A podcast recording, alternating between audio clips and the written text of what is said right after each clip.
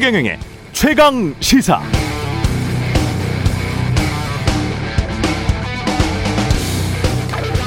도쿄올림픽 남자 양궁 개인전에 출전한 김우진 선수가 대만 선수에게 4대 6으로 패한 뒤 가진 한 언론과의 인터뷰입니다.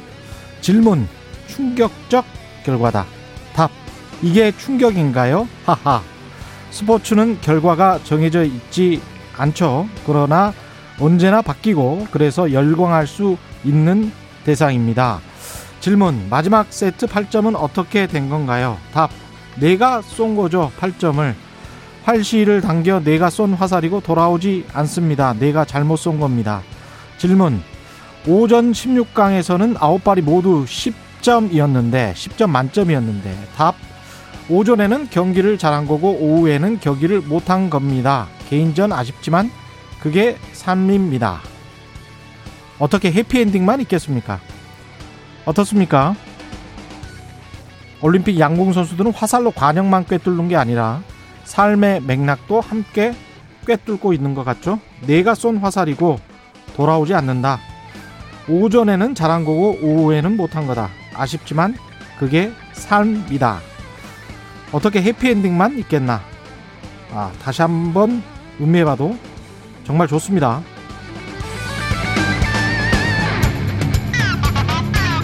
네, 안녕하십니까. 8월 2일 세상에 이익이 되는 방송 최경령의 최강시사 출발합니다. 저는 KBS 최경령 기자고요. 최경령의 최강시사 유튜브에 검색하시면 실시간 방송 보실 수 있습니다. 문자 참여는 짧은 문자 50원, 긴 문자 100원이 드는 샵 9730 무료인 콩 어플 또는 유튜브에 의견 보내주시기 바랍니다. 이제 일라디오 콩에서도 보이는 라디오 들을 수 있죠. 콩앱 켜시고 일라디오 채널 화면 하단에 캠코더 마크 누르면 일라디오 생방송 라디, 보이는 라디오로 보실 수 있습니다. 오늘 1부에서는 국민의힘 정격 입당한 윤석열 전 총장 대선 캠프에 신지호 전 의원 만나보고요. 2부에서는 최고의 정치 더불어민주당 박주민 의원, 국민의힘 성일종 의원 만납니다.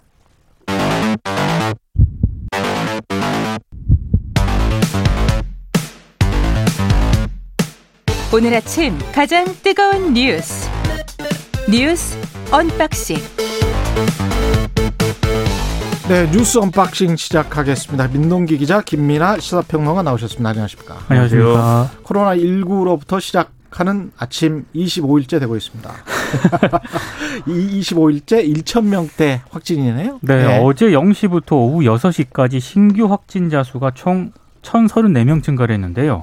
이게 누적으로 따져보니까 20만 명을 넘어선 것으로 집계가 됐습니다. 예. 근데 10만 명, 누적 10만 명을 돌파한 게 지난 3월 25일인데 4개월 만에 이게 두 배로 증가했다는 게 누적 확진자가 음. 그게 조금 예 좀 우려되는 그런 대목이고요.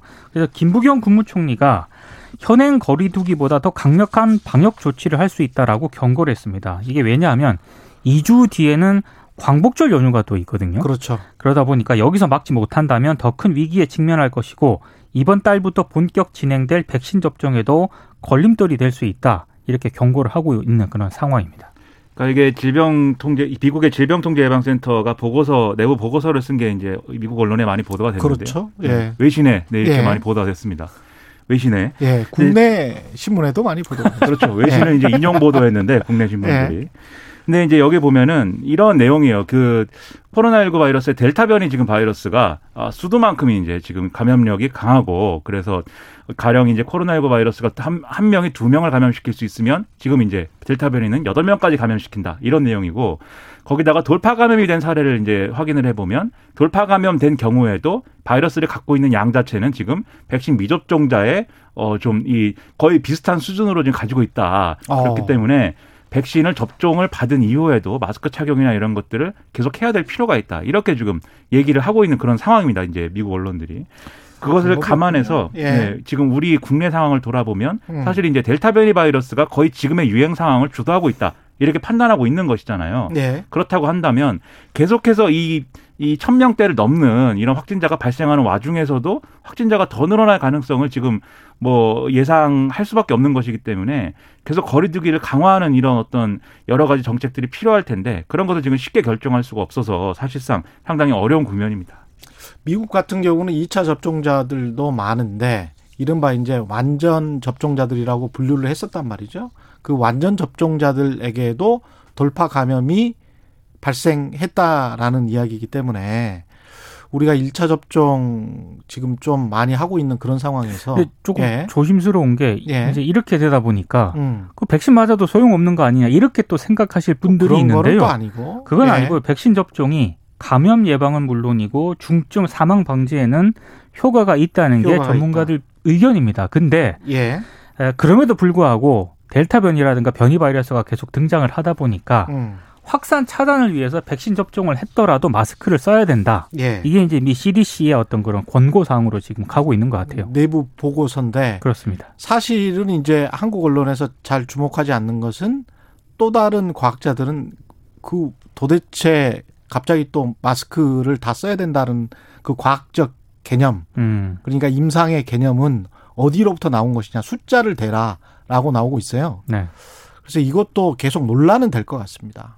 한동안 논란은 될 것 같아요. 이게 아직까지는 입증되지는 않았습니다. 또 CDC 미국에서. 전문을 또 읽으셨군요. 아니 CDC에 다른 관한 외신 반박이 기사를 예, 다른 외신 기사 반박이 또 다른 반박이 또 나오고 네. 있기 때문에 네네. 이것도 CDC 왜냐면 지난해 3월 기억하시겠지만 CDC 자체 홈페이지에서 마스크 안 써도 된다라고 맞아요. 분명히 이야기를 했었어요. 예. 결국 그랬다가 지금. 마, 예. 마스크와 관련해서 계속 바뀌고 있잖아요. 음. CDC가 그렇기 때문에 지금 과학자들도 믿지를 않고 있고 음. 거기에서도 논란이 지금 계속되고 있습니다. 그게 이제 다수 의견은 아닌 것 같고 외신을 예. 같이 보면 음. 과학계라는 게 뭐 어떤 사람이 무슨 주장을 하면 나름대로 반론도 있고 뭐 그런 세계 아니겠습니까? 그렇습니다. 과학계는 네. 그런 논쟁할 수 있는데 어떤 방역 정책으로서는 우리가 이제 여전히 이제 마스크. 착용을 안 할 수는 없는 상황이고 네. 다만 장기적으로 어쨌든 백신 접종률을 좀 더 이제 올려야 된다라는 주장도 한쪽에서 나오는데 가령 이제 음. 집단 면역이라고 우리가 부르고는 있지만 어쨌든 백신 접종을 70%까지 하고 나면은 어느 정도 그래도 좀 코로나19로부터 우리를 지킬 수 있는 상황이 될 것이다. 음. 이렇게 얘기를 했지만 델타 변이 이후에는 이 백신 접종률도 올려야 된다고 또 주장을 해요. 이 그렇죠. 일부 전문가들이. 예. 그래서 이런 어쨌든 백신 접종이 70%든 90%든 완료가 되고 음. 결국 그 상황까지 이 백신 접종을 무력화시킬 수 있는 정도까지 변이가 일어나지 않게 통제하는 게 이제 지금은 가장 중요하고 그걸 할 수 있다면 사실 우리가 모든 수단을 또 동원할 수 있는 거죠. 음. 다만 그렇게 해야 그 다음에 이제 이후에 코로나19와 함께 살아갈 수 있는 그런 조건이 이제 형성이 되는 거다. 음. 지금은 이제 이런 정도로 우리가 생각하는 게 좋을 것 같습니다. 우리 방역 당국은 초기부터 이제 마스크를 쓰는 게 낫겠다라고 결정을 했었었잖아요. 네. 그래서 제가 역으로 놓고 보자면 백신 접종률만 가지고 지금 전 세계의 확진자와 사망자를 지금 비교를 하고 있는데 역으로 마스크 접종률이라는 것을 우리가 계산을 해낼 수가 있다면 마스크 접종률과 확진자 수, 사망자 수와의 연관관계가 오히려 더 높을 수도 있지 않나. 음. 영국이나 미국의 사례를 보면 그런 것 같아요. 지금 마스크를 굉장히 잘 쓰는 아시아 국가들 같은 경우에 백신 접종이 미국이나 유럽에 비해서는 그렇죠. 처지잖아요. 처지죠. 그런데 사망자랑 확진자 숫자는 특히 동북아시아 중, 중심으로는 훨씬 더 적거든요. 그런 것들을 좀 다른 어떤 요소들도 좀 살펴봐야 될 음. 것 같습니다. 여러 가지 요소들이 좀 필요할 것 같아요. 그런 말도 했죠. 마스크가 예. 최고의 백신이다 이런 얘기도 했는데 예. 뭐 당분간은 마스크와 함께 살아야 되는 것 같습니다. 윤석열 후보가 국민의힘에 전격 입당했습니다. 전격 입당을 했고요. 어, 김종인 전 위원장 광화문 사무실을 지난달 31일 찾아가서 50분 동안 조언을 들었다라고 합니다. 음. 김병민 대변인이 분위기가 상당히 좋았다라고 어제 입장 이제 최근에 입장을 밝혔고요.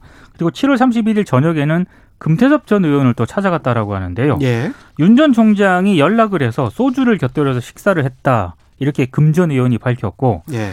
윤전 총장을 도울 거냐는 기자들 질문에 금태섭 전 의원은 기분 좋은 만남이었다. 여러 이야기가 오갔다. 이렇게만 답을 했습니다.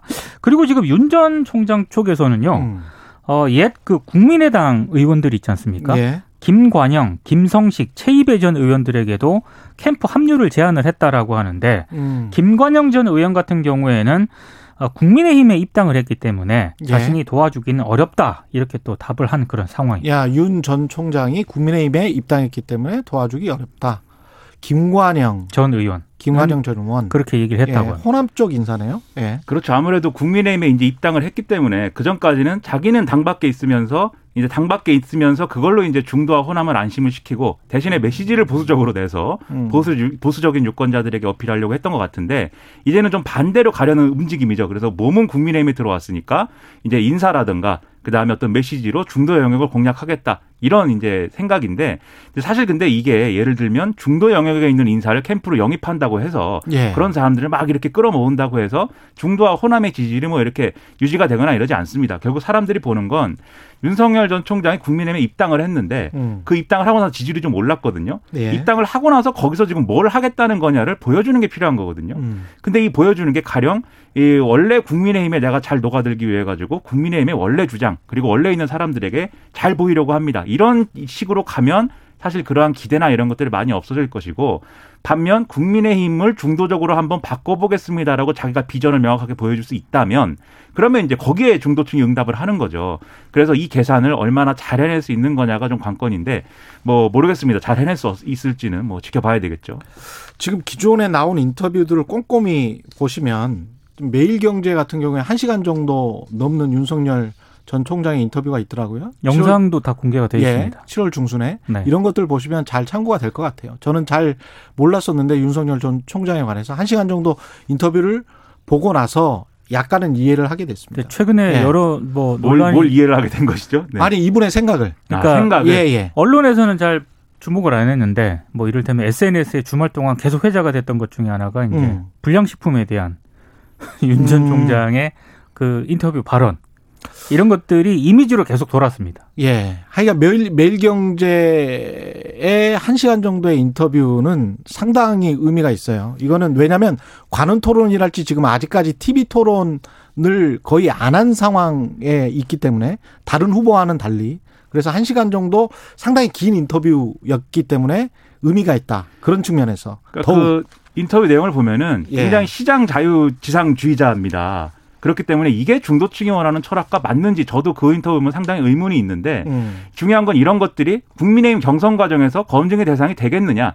사실 그렇지 않을 거거든요. 국민의힘이 가지고 있는 어떤 이 경제나 정치 철학하고 막 상충되거나 막 충돌하거나 그렇지 않을 것이기 때문에 결국은 여야 간의 어떤 과정에서 서로 검증하는 과정에서 이게 논란이 될 가능성이 큰데 예. 그러면 민주당 주자들이 또는 민주당이라는 당이 이것을 검증하자고 하면 이 그러니까 노선과 철학이나 어떤 정치적인 부분에 대해서 검증을 하려고 해야 되는데 음. 지금 그렇지 않잖아요. 어떤 뭐 배신 뭐 음. 또는 이제 뭐 검찰총장이 뭐 이렇게 국민의힘에 바로 입당하면은 그 전에 했던 수사는 어떻게 되는 거냐 이런 수준 에 지금 집중되고 있어서 앞으로는 여야 간의 어떤 후보 간의 검증 구도도 좀 업그레이드할 필요가 있다. 그래서 저는 그렇게 생각합니다. 정책과 비전과 철학적으로 많이 가야 된다. 그렇죠. 그런 말씀이죠. 근데 저는 예. 이준석 대표 그 표현에 따르면 그 윤 전 총장의 매일경제 인터뷰 내용은 음. 국민의힘 입 내부에서도 상당히 오른쪽에 가 있는 내용들이 많기 때문에 예. 국민의힘 내부에서 검증 과정에서도 상당히 논란이 될것 저도 같아요. 말 나올 것 같아요. 예. 예. 유승민 후보랄지 다른 분들이랑은 생각이 꽤 달라요. 음. 예. 그 여권 주자들 이야기로 좀 넘어가겠습니다. 소판과 닭판 이거는 뭐죠? 그러니까 이게 이낙연 전 대표가 지난달 30일 공개된 언론 인터뷰에서요. 예. 이재명 경기지사를 겨냥을 해서 닭 잡는 칼과 소 잡는 칼은 다르다. 이렇게 얘기를 했거든요. 그러니까 공약 공약 이행률을 관련한 이 이재명 지사 측의 비판을 이제 좀 반박을 했는데 이게 무슨 얘기냐면 이 이낙연 전 대표의 그 공약 이행률이 상대적으로 조금 떨어지고 이재명 지사는 공약 이행률이 좋다. 이걸 이제 이제 이재명 지사 측에서 공격을 한 겁니다. 그러니까 네. 여기에 대해서 이낙연 전 대표가 본인은 국무총리와 당 대표를 역임을 했던 이른바 그 중앙 정치에 있었고 이재명 지사는 성남시장과 경기지사에 있었다. 뭐 이런 거를 좀 비유한 것 아니냐라는 그런 어좀 해석이 나왔고요. 여기에 대해서 이제 이재명 경기지사 쪽에서는 반박을 한 거죠. 그럼 변방에서 못 나갔다는 거냐 이렇게 이제 반박을 한 건데 아, 그러면서 소 잡는 칼을 가지고 있으면 뭐 하느냐. 닭도 제대로 잡지 못하면서 이렇게 비난을 한 그런 상황입니다. 그러니까 이- 경기도가 변방은 아닌 것 같은데. 저, 저 경기도 수원 출신입니다. 예.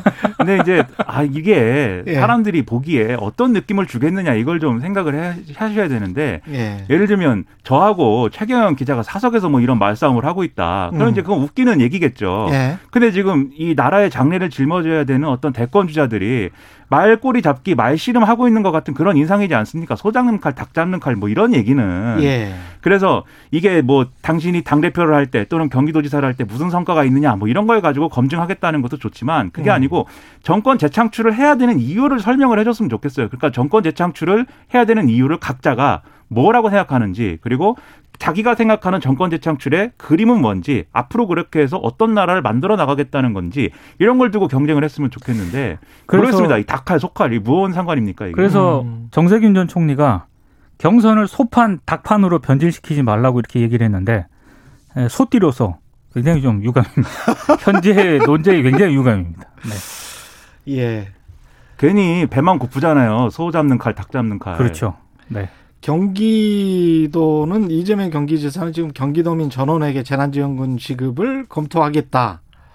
그러니까 이제 12% 정도의 재난지원금 그 지원 대상이 제외됐었잖아요. 전체 네. 국민 중에서는. 근데 경기도는 그냥 100% 하겠다라는 이야기인가 보죠. 이게 이제 경기도 고양, 파주, 광명, 구리, 안성과 같은 다섯 개 시장이 제한을 했습니다. 음. 어, 그러니까 이 12%를 제외를 시켰는데 경기도에서만이라도 이 지원금을 지급을 하자 이렇게 제안을 했고요. 여기에 대해서 이재명 경기지사가 굉장히 이제 긍정적으로 답변을 한 건데 예. 근데 다른 대권 주자들, 여권의 대권 주자들이 강하게 반발을 하고 있습니다. 그러니까 김두관 의원 같은 경우가 대표적인데요. 돈 많은 경기도에서 그럼 100%가 받고 돈 없는 지역은 88%만 받는 게 이게 선별 지급보다 더 나쁜 일이다라고 반박을 했고 그리고 여섯 명의 후보 가운데 지금 현직 도지사는 이재명 지사가 유일하지 않습니까? 음. 그러니까 집행권을 무기로 돈을 풀겠다는 게 공전 경선이냐 이렇게 또 강하게 비판을 하고 있습니다. 근데 뭐 집행권을 무기로 돈 풀겠냐, 이 돈을 왜 푸냐, 뭐 이런 논리보다는 예. 그건 뭐 이게 일종의 재난지원금이 매표행위다라는 얘기하고 뭐 거의 유사한 논리이기 때문에 그런 주장보다는 지금 어쨌든 더 경기도지사가 이렇게 그냥 결정을 했다라고 하면 경기도지사의 어떤 어 여러 가지 행위로서 평가를 받겠지만 지금은 대권 주자지 않습니까? 그렇죠. 대선 후보로 나온 거잖아요. 그렇죠. 그러면 지금 경기도만 이렇게 지급하는 것에 대해서 그러면 다른 지자체들은 지급할 여력이 없는데 음. 경기도만 이렇게 지급하게 한 것에 대해서 자기의 대권자로서의 비전을 내놔야 되거든요. 그러면 자기가 이 이유, 경기도에서는 근거. 그렇죠. 그렇죠. 경기도에서는 이렇게 지급을 했지만 대통령이 돼서도 전체 지자체를 대상으로 할 수 있는 것인가 그런 걸 설명하는 정치적 맥락을 갖춰가는 그런 주장이 필요한 건데 이건 그냥 나는 할 수 있다라는 걸 직접 적으로 보여주는 것에 이제 불과한 그런 퍼포먼스가 될 수가 있어요. 그래서 그 점에서는 신경을 써야 될 것 같고 그리고 경기도 내에서도 사실 이게 음. 각 이제 기초 단체마다 의, 의견이 지금 다르거든요. 예. 지금 예를 들면 제가 출신인 수원이라든가 예. 이런 큰 도시들은 또 반대하는 흐름이 또 형성이 돼 있습니다. 그러다 보면 그러네요. 고양, 파주, 광명, 구리, 안성의 그렇죠. 다섯 개 시장이 건의를 한 거고. 네.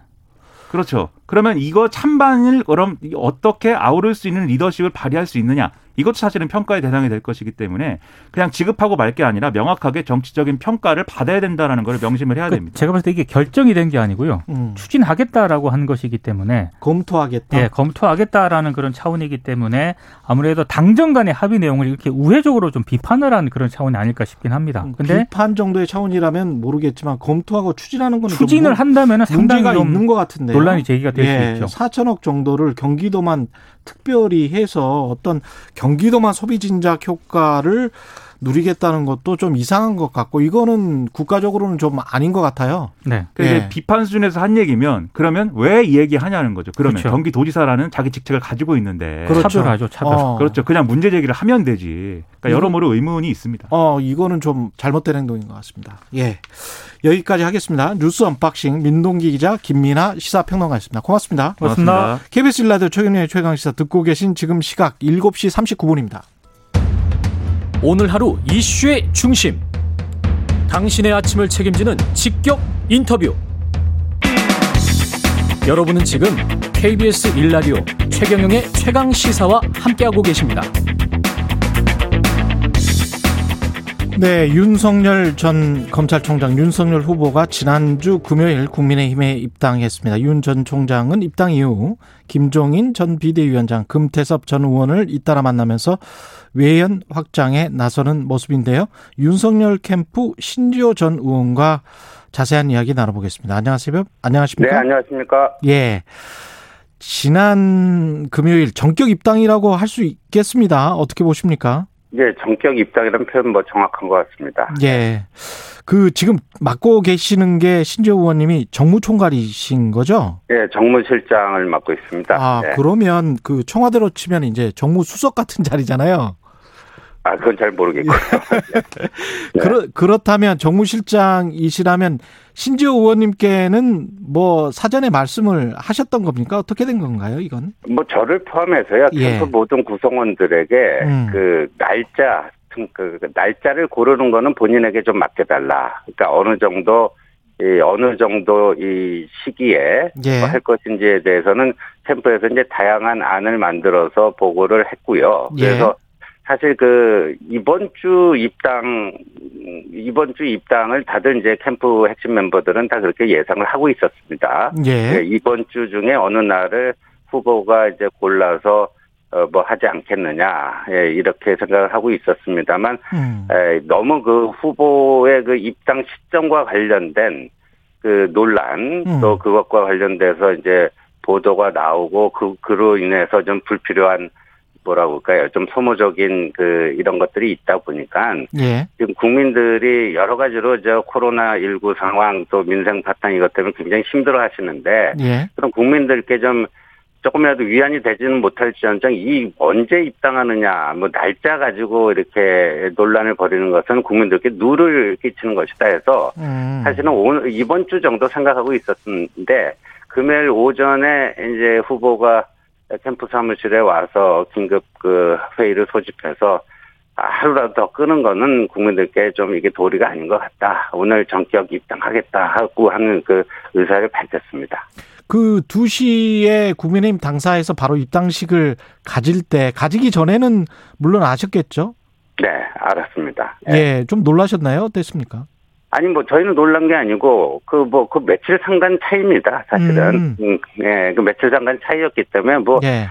뭐 상당한 뭐 기간 그 시간이 좀 차이가 났다면 저희도 깜짝 놀랐을 텐데요. 예. 근데 하여간 후보의 그 의지, 그 강력한 의지는 저희가 뭐 옆에 참모들이 다시 한번 확인할 수 있던 기회 기회였던 것 같습니다. 근데 이제 국민의힘으로 입당하게 되면 그것도 궁금하네요. 그 캠프는 어떻게 되는 거죠? 캠프는 뭐 특별히 변할 게 없고요. 왜냐하면 이제 캠프 입장에서는 예. 오히려 좀, 좀 홀가분해지는 게 있습니다. 왜냐하면 윤석열 후보 관련해가지고 최대의 어떤 그, 에, 그, 그 중요한 그 거치, 거치, 그러니까 입장을 하느냐 마느냐 하면 언제 하느냐. 예. 이것 때문에 캠프가 거기에 대응하려고 여러 가지 이제 에너지를 많이 쓸 수밖에 없었는데. 예. 그게 이제 깔끔히 정리가 됐기 때문에, 어. 예, 말끔히 정리가 됐기 때문에 온전히 올- 원래 캠프 본연의 그런 뭐 음, 전략 수립이라든가 여러 가지 기획이라든가 뭐 그런 것들이 이제 가능해진 상황이라고 보여집니다. 원래 캠프의 역할로 돌아갈 수 있다. 예, 예. 그렇습니다. 이준석 대표, 김기현 원내대표도 이제 자리를 비운 상태였어요. 금요일 날 오후 2시가. 네. 그거는 조금 좀 영향이 없을까요? 아니 사실 그게 묘하게 그날 이제 두 분이 예. 부재중인 상태였는데 사실 이준석 대표하고는 지난주 일요일 그 7월 25일입니까 치맥 회동 예. 에서 이제 큰 틀이 잡힌 거고요. 그 이후에도 계속 이제 저희 후보하고 이제 긴밀하게 소통을 해 왔습니다. 그래서 이제 8월 초, 어, 8월 초 입당을 가지고 이제 에, 이렇게 그런 공감대를 가지고 조율을 하고 있었던 과정인데 아까도 말씀드렸듯이 이제 이 날짜를 가지고 며칠이냐 기냐 아니냐 이런 것들이 너무 불필요하게 이 이게 불거지면서 예 이게 더 이상 이게 하루라도 더 끄는 것 자체가 예 이게 좀 그, 그게 아니다 해서 이제 이렇게 된 거고 그러니까 큰 틀에서는 이미 이제 이준석 대표와 공감대가 형성돼 있는 상태였고요. 다만 그 이제 입당 그 원서 제출이라고 하는 거는 실무적인 그 프로세스다 보니까 에, 이제 꼭 대표나 원내대표 안 계실 때 하더라도 큰 문제는 없겠다. 그리고 오늘, 오늘 이제 9시 40분에 그 대표실로 찾아가서 이준석 대표하고 저 최고위원들께 입당 인사를 드리고 또 간단한 그 환영 세리머니도 있고 그런 것 같습니다. 입당 다음 날인 지난 토요일에는 김종인 전 비대위원장을 만났는데 네. 어떤 의미로 봐야 될까요? 캠프에 합류할 가능성은 어떻습니까? 김종인 전 위원장은 워낙 이제 경륜이 풍부하시고 국정 경험도 많으신 분이고 그래서 후보가 평상시부터 이제 그 많은 그거를 좀 전수 받아야 되는 그런 네. 분으로 이제 생각을 하고 있었는데 이제까지 좀 뭐 이렇게 딱히 제대로 된 만남의 기회가 잘 안 잡혔습니다. 이제 우연한 기회에 이제 짧게 짧게 두 번 이렇게 조우하는 정도였는데 그래서 이제 입당도 하게 되고 그래서 그 입당을 하게 된 배경과 경위 앞으로의 뭐저 생각 뭐 이런 것들을 제대로 가서 설명 말씀을 드릴 기회를 좀 갖고자 한 것이고요. 그런 차원에서 이제 이 자리가 만들어졌고 김정희 위원장께서도 평상시 본인이 조언해 준 것과는 좀 달리 좀 이제 전격적으로 입당을 한 것에 대해서 후보의 얘기를 듣고 어느 정도 이제 이해를 하시고 또 앞으로 어떻게 해 나가야 된다. 뭐 이런 저 또 이게 좋은 말씀도 많이 해주신 걸로 들었습니다. 앞으로는 어떻게 해 나가야 된다라고 말씀을 하셨나요? 혹시? 아, 뭐, 거기에 대해서 뭐 구체적인 거는 좀 이 자리에서 좀 말씀드리기가 좀 뭐한 것 같고요. 예. 예, 이제 앞으로 이제 그이 후보가 움직이는 거 보면은 이제 하나 둘씩 그 나타나지 않을까 보여집니다. 그리고 그 김정희 위원장께서 뭐를 맡는가 하는 거는 이제 당 대표까지 지내신 분이기 때문에 아마도 이제 제 개인적인 생각으로는 당의 공식 후보가 결정된 이후에 에, 본선 과정에서 큰 역할을 해 주실 것이라고 이렇게 저희들은 생각하고 있습니다. 음, 조언과는 달리 그러니까 원래 조언은 한 11월쯤에 입당해도 괜찮다. 11월에 입당하는 게 나을 것 같다. 뭐 이런 거였잖아요. 네.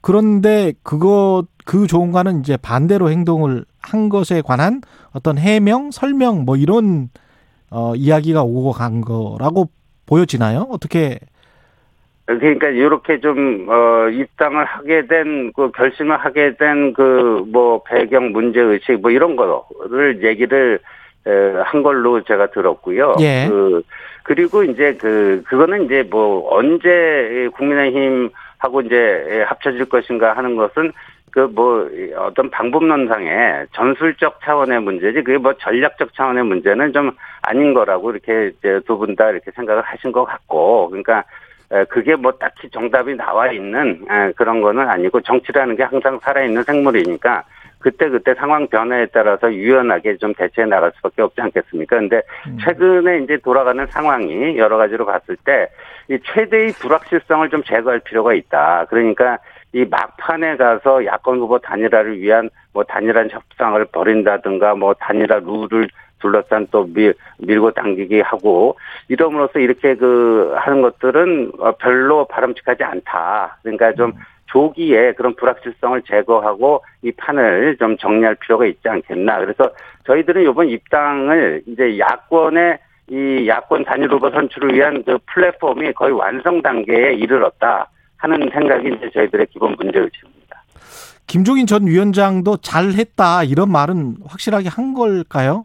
아, 뭐 잘했다 뭐 그렇게까지 얘기 어 그것까지는 제가 확인을 못했습니다만 그 예. 충분히 이해, 그 얘기를 듣고 음. 어 이해를 하신 걸로 예 이해를 하신 걸로 제가 뭐 그 자리에 배석하고 있었던 건 아니고요 이제 예, 후보하고 이제 김정희 위원장 두 분께서 만나셨는데 예. 예, 저 김정희 위원장도 예, 이 얘기를 듣고 어 이해를 하신 걸로 어 나름대로 예, 이렇게 흡족해 하신 걸로 이렇게 얘기를 전해 들었습니다. 금태섭 전 의원 같은 경우는 어떻습니까? 캠, 그 다음 날인가요? 그 네. 같은 날 만났군요. 예. 예, 가- 예, 같은 날 저녁에 이제 깜짝 번개 회동을 했습니다. 그러면 캠프 합류 가능성이 있습니까? 금태섭 전 의원 같은 경우는? 근데 금태섭 전 의원은 평상시에 이제 민주당은 아닌데 그렇다고 해서 국민의힘도 아닌 것 같다라는 입장 아니었습니까? 예. 그런, 그, 그래서 아마도 예, 저희들이 보건대는 이제 윤, 윤 후보가 이제 그 국민의힘 당원이 됐기 때문에 이 당이 또 뭐 완전 무결한 뭐 그건 아니기 때문에 이 당의 또 변화와 혁신을 위해서 나름의 노력을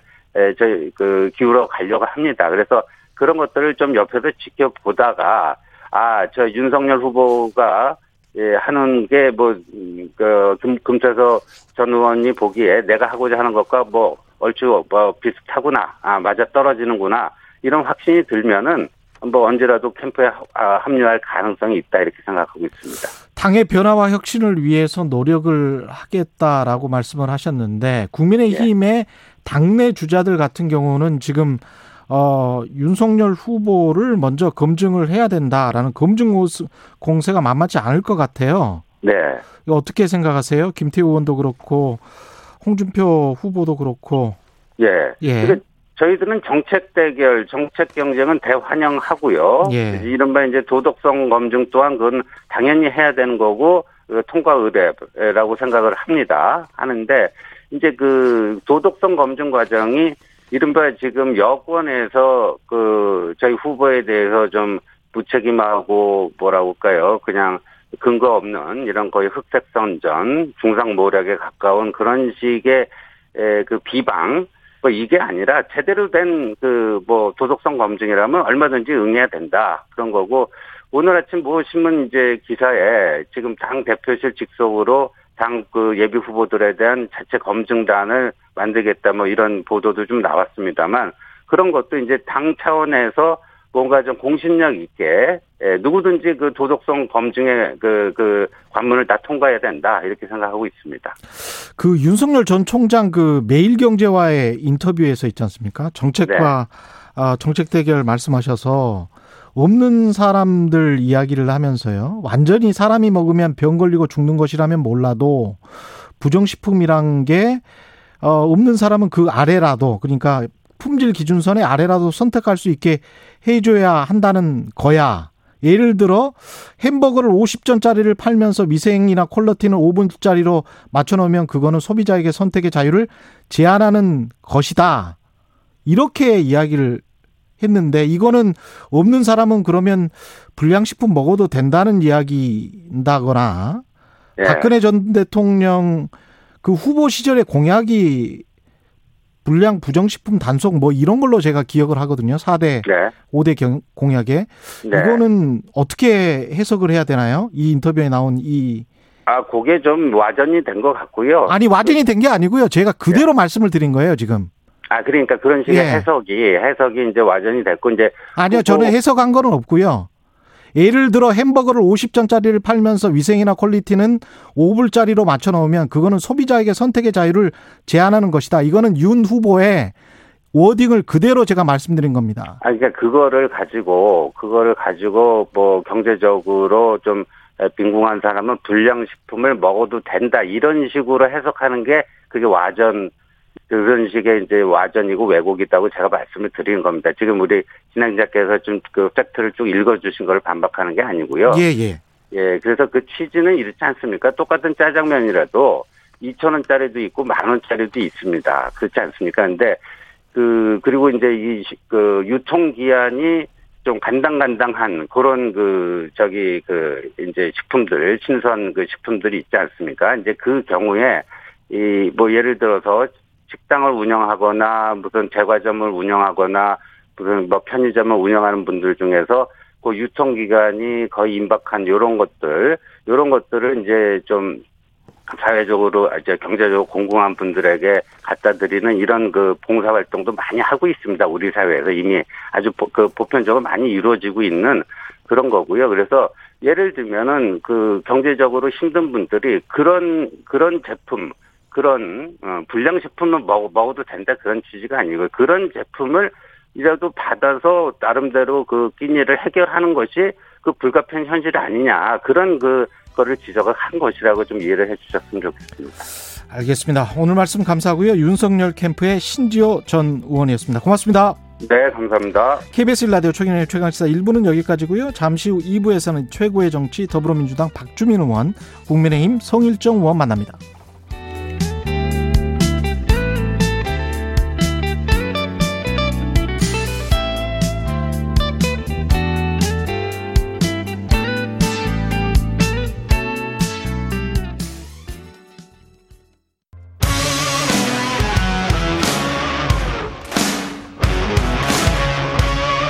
하루 이슈의 중심 최경영의 최강 시사.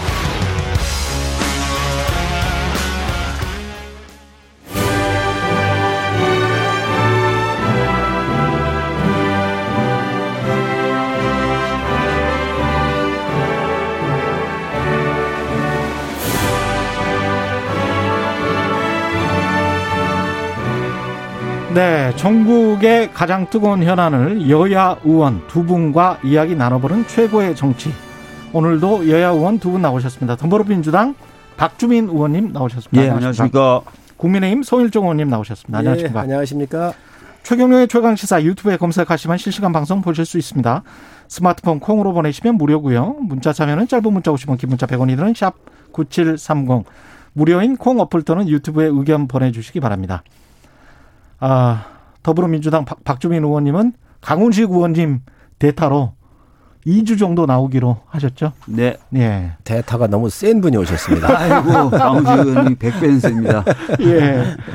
윤석열 전 총장 이야기부터 이제 시작할 수밖에 없네요. 국민의힘의 전격 입당 지난 금요일에 했기 때문에 정치권에 화제가 되고 또 있습니다. 윤석열 또 킬러가 또 우리 박주민 의원 아니십니까? 아유, 킬러세요? 네. 어, 이거 법사에 있을 때. 아. 어떻습니까? 갑자기라고 전격이라고 봐야 되죠? 맞습니다. 전격은 맞고요. 음. 그러나 이제 24일 날 이준석 대표와 윤 전 총장께서 치매 개동을 했지요. 음. 그러면서 아마 어, 아주 빠른 시간 내에 흘러나오는 얘기를 보면 8월 2일이라고 이렇게 흘러나오는데 아마 그때 정도에 이렇게 합당하는 거로 어느 정도는 교감이 있었지 않나 이런 생각을 했는데 캠프에서 아마 이런 이야기가 어느 쪽에서 흘러나가는지 뭐 모르지만 조금 나온 것 같아요. 그러니까 전격적으로 결정을 한 것으로 보여집니다. 왜 그랬을까요? 시점. 뭐 상당히 전격적이거든요 시점 네. 자체가 그리고 또 하나는 당 대표도 지방에 있었고 음. 원내대표는 휴가였고 그래서 뭐 제대로 된 세레모니를 보여주기가 어려운 상황이었는데 갑자기 이제 전격적으로 입당을 결정한 것은 좀 급했던 것 아닌가라는 생각이 좀 들고요. 뭐가요? 어 최근에 이제 지지율이 계속 좀 하락하고 있었고 음. 정치 신인으로서 어 좀 부족한 모습을 계속 보이는 것이 아닌가라는 평가 그리고 어 여러 가지 어떤 검증 칼날에 제대로 된 방어하는 모습을 못 보여주다 보니까 그런 부분을 좀 방어하고 또 지지율 하락세를 좀 회복하기 위해서 전격적으로 입당한 게 아닌가 이런 생각이 듭니다. 예. 박 의원님 공격이 너무 센데요. 공격이 별로 안 세다는 어. 말씀이세요, 이게 지금. 일단 그 입당 자체가 윤 예. 총장의 입당 자체가 야권이 어 분열할 수도 부- 아, 입당을 안 하면 분열하는 거고요. 음. 입당을 하면 야권이 통합을 해서 단일 대우로 그렇죠. 가는 큰 상징성이 있기 때문에 예. 이렇게 관심이 컸던 거지요. 예. 도대체 야권이 어떻게 이번에 대선을 치를 것인가? 예. 이게 국민들께서 관심을 갖고 굉장히 주의 있게 지켜보신 뉴스 중에 뉴스지요. 야권에 대한 뉴스고요. 음. 어, 그러다가 보니까 이 불확실성이 큰 거 아니겠습니까? 이 불확실성을 제거를 해야 되겠다. 그런데 입당이 자꾸 흘러나오긴 나오는데 자꾸 늦춰주면 안 되잖아요. 그러니까 아마 이게 전격적으로 이렇게 했는데, 음. 어, 윤 총장 말씀대로 얘기한다면, 어, 이 대표가 서울에 있는 줄 알았다는 거 아닙니까? 그래서 그런 것도 이렇게 조율이 안 된 상태에서 전격적으로 한 건 맞습니다. 아니 사실은 윤석열 전 총장은 계속해서 당 밖에 좀 있으면서 중도를 최대한 어 집결시킨 뒤에 어 그다음에 입당 이런 수순을 이야기해 왔지 않습니까? 그래서 네. 압도적으로 승리하겠다 뭐 이런 얘기를 해왔었는데 그래서 처음에 이제 제기했던 시간표에 따르면은 뭐, 뭐 본인 이- 이야기는 아니지만 김종인 전 위원장은 네. 11월 이야기했었어요. 네, 그래서 주변 얘기로는 뭐 11월 얘기도 나오고 10월 얘기도 나왔었단 말이에요. 그러다가 갑자기 이게 뭐 길면은 3개월, 짧으면 2개월 당겨진 겁니다. 그러니까 이거 자체가 아, 본인의 구상대로 중도를 집결시키는 것을 못했다 또는 한계가 있다라는 걸 어, 인정을 한 것이죠. 그리고 어, 그나마 이제 국민의힘 지지층에서도 여러 가지 여론조사를 보면은 계속 좀 빠지는 모습을 보였기 때문에 그런 측면을 좀 막기 위한 전격 입당 아닌가 이렇게 본다는 것입니다. 제. 어, 중도로의 확장은 맞습니다. 어, 중도로의 확장 얘기를 하는데 이 중도로의 확장이 젊은 세대 이런 측면에서는 이준석 대표가 굉장한 이 효과가 있잖아요. 그리고 윤석열 총장이 나름 나름대로 또 중도의 확장성이 있는데 이 두 분이 합칠 때 시너지가 크지요. 아마 혼자 할 때보다는 같이 하는 게 훨씬 중도로의 확장, 의원 확장이 유리하다. 그리고 또 여러 가지 정치인한테는 제가 늘 말씀드리는데 정치인한테 집은 정당이거든요. 이, 이 자기를 보호해주고 쉬고 생각하고 또 많은 분들과 수기할 수 있는 이 집 정당에 대한 필요성을 외곽에서 굉장히 느꼈을 겁니다. 그래서 중도로의 확장도 이준석 대표 같은 젊은 지도자들하고 함께하는 게 빠르겠다 해서 결정을 했다고 저는 생각을 하고 그런 전격성은 오히려 뉴스의 가치가 더 있지 않나 생각을 합니다. 중도가 진짜 중도인 국민들은 어떻게 생각하실지 모르겠는데 사실 그 매경과의 인터뷰 제가 이렇게 한 시간 동안 쭉 보면서 국민의힘 내부에 다른 중부담 중복지를 주장하고 있는 지금 유승민 후보랄지 이런 분들과 비교했을 때 그 지금 윤석열 전 총장의 메시지는 중도는 아닌 것 같거든요. 국민의힘 내부에서도 상당히 좀 우파 쪽이던데요. 어, 자유와 선택에 대해서 말씀하시는 거죠? 예, 예. 저도 뭐 사실 그 기사를 읽지는 못했습니다. 그러나 아까 방송 중에 제가 잠깐 들었거든요. 그냥 한 시간 정도의 인터뷰 내용이라 예. 한 시간을 쭉 보면 예. 어 그거는 자유기업원 메시지하고 똑같아요. 제가 한마디로 요약을 하자면 정경련의 자유기업원 메시지와 거의 유사합니다. 이제 선택과 자유, 자유에 대한 선택의 이 폭을 좀 넓혀주자고 하는 것은 국민 모두가 다 동의할 겁니다. 음. 그러나 이 선택의 자유는 분명히 국민한테 있지만 그 선택의 자유를 줄 수, 어, 주었는데 그에 따른 시장에서의 교란 문제 같은 건 있을 수 있거든요. 예. 이런 부분들은 엄격하게 법으로 통제하고 국가가 관여를 하는 것이지요. 자본주의는 자본주의가 굉장히 좋은 장점을 많이 가지고 있습니다. 그러나 그 자본주의가 가지고 있는 부정성도 있습니다. 예를 든다고 한다면 빈부에 대한 격차 문제라든가 시장에 대한 왜곡의 문제 이런 거 있지 않습니까? 이런 것들은 공정에 관리를 해야지요. 그래서 그런 부분들에 대해서는 우리가 오히려 이런 것들이 더 중도라고 저는 생각을 합니다. 송일적 의원님은 중도가 맞는 것 같아요. 사실 뭐 네. 오늘 좀 화제가 되고 있는 그 윤석열 전 총장의 매경과의 인터뷰 예. 그 부정식품이라도 선택할 수 있어야 된다. 뭐 음. 이런 맥락 또 그 인터뷰에서 나왔던 120시간 뭐 이런 게 어, 초기 산업화 시대 얘기 나왔던 그 자유 같은 느낌이 들어요. 그러니까 최근에 이제 얘기하는 자유가 아니거든요. 최근에 얘기하는 자유는 국가라든지 사회가 안전망을 좀 갖춰주면서 그래서 본인이 진정으로 원하는 걸 선택할 수 있고 그걸 추구할 수 있는 자유를 아, 얘기하는데 이 초기 산업화 시대의 자유는 진짜 막말로 얘기하면 굶어 죽을 자유거든요. 어, 거의 그런 수준의 발언을 하시는 것 같아서 제가 깜짝 놀랐고 이거는 최근에 국민의힘이 보여왔던 행보하고도 많이 다릅니다. 예를 들어서 박근혜 전 대통령 때도 사회복지에 대해서 굉장히 강조를 했었었거든요. 그리고 김종인 비대위원장 어, 시절에서 그랬었고요. 근데 이게 완전히 과거로 돌아가는 것 아닌가 이런 생각이 들고 아까 이제 이준석 대표 얘기도 했는데 이준석 대표도 뜬금없이 막 미국식 경쟁을 더 강화해야 된다 막 이런 얘기를 하고 있는데 그래서 이 두 흐름이 합쳐지면 도대체 어디로 가는 거냐 사실 좀 약간 그런 의문점이 좀 들었습니다. 네. 어, 뭐 윤 총장께서 무슨 얘기 하시는지는 잘 모르겠어요. 제가 왜냐면 새벽 4시에 보시면 깜짝 놀랄 네, 겁니다. 강원도에서 제가 출발을 네. 해서 예. 네, 사실 뭐 어, 기사를 못 봤습니다. 예. 그러나 그 이준석 대표의 경쟁 강화라고 하는 이 부분에 대해서 어 이건 저 굉장히 곡해를 하고 있다라고 생각을 합니다. 왜냐하면 경쟁은 좋은 거예요. 그 경쟁서 그 경쟁에서 그 경쟁의 룰이 제대로 작동되지 않고 편법이나 아니면 다른 문제가 있었었을 때에 그것을 바로잡는 게 국가 기능이고요. 또 경쟁에서 뒤처진 사람들에 대한 것들을 지금 국가가 보살펴야 되는 책임이 있는 거 아니겠습니까? 그래서 그것을 방치하겠다는 얘기가 아니에요. 그 게임의 룰은 공정하게 운영을 하고 그 게임의 룰로부터 또 여러 가지 문제가 있다고 한다면 이것들은 국가가 좀 살피는 부분들은 국민 모두가 다 동의하고 있는 거 아니겠습니까? 그래서 그런 것들은 국가의 책임이지요. 그런 부분들을 우리가 복지라든지 여러 가지 지원 같은 경우를 통해서 교육이나 교육 간접적으로 교육 예산을 지원하고 있지 않습니까? 또 그러한 직업의 선택을 더 넓힐 수 있도록 그런 훈련도 어, 권장하고 있고요. 그렇기 때문에 이런 부분들을 국가가 보강을 하는 것이지요. 뭐 제가- 의원님은 중도신 것 중도 같아요. 맞아요. 네. 제가 아까 신지호 전 의원한테도 아니, 아니 네. 저를 진보라고 불러주십시오. 예, 더 좋습니다. 네. 아니 이 발언은 조금 좀 많이 이상해요. 그러니까 완전히 사람이 먹으면 병 걸리고 죽는 것이라면 몰라도 부정식품이라는 게 뭐 좀 아래라도 선택할 수 있게 해줘야 된다. 이거 먹는다고 당장 어떻게 되는 것도 아니고 예를 들어 햄버거를 50전짜리 팔면서 위생이나 퀄리티는 5불짜리로 맞춰 놓으면 그거는 소비자에게 선택의 자유를 제한하는 것이다. 또 미국의 FDA의 의약 의약 규제 같은 건 너무 과도하다.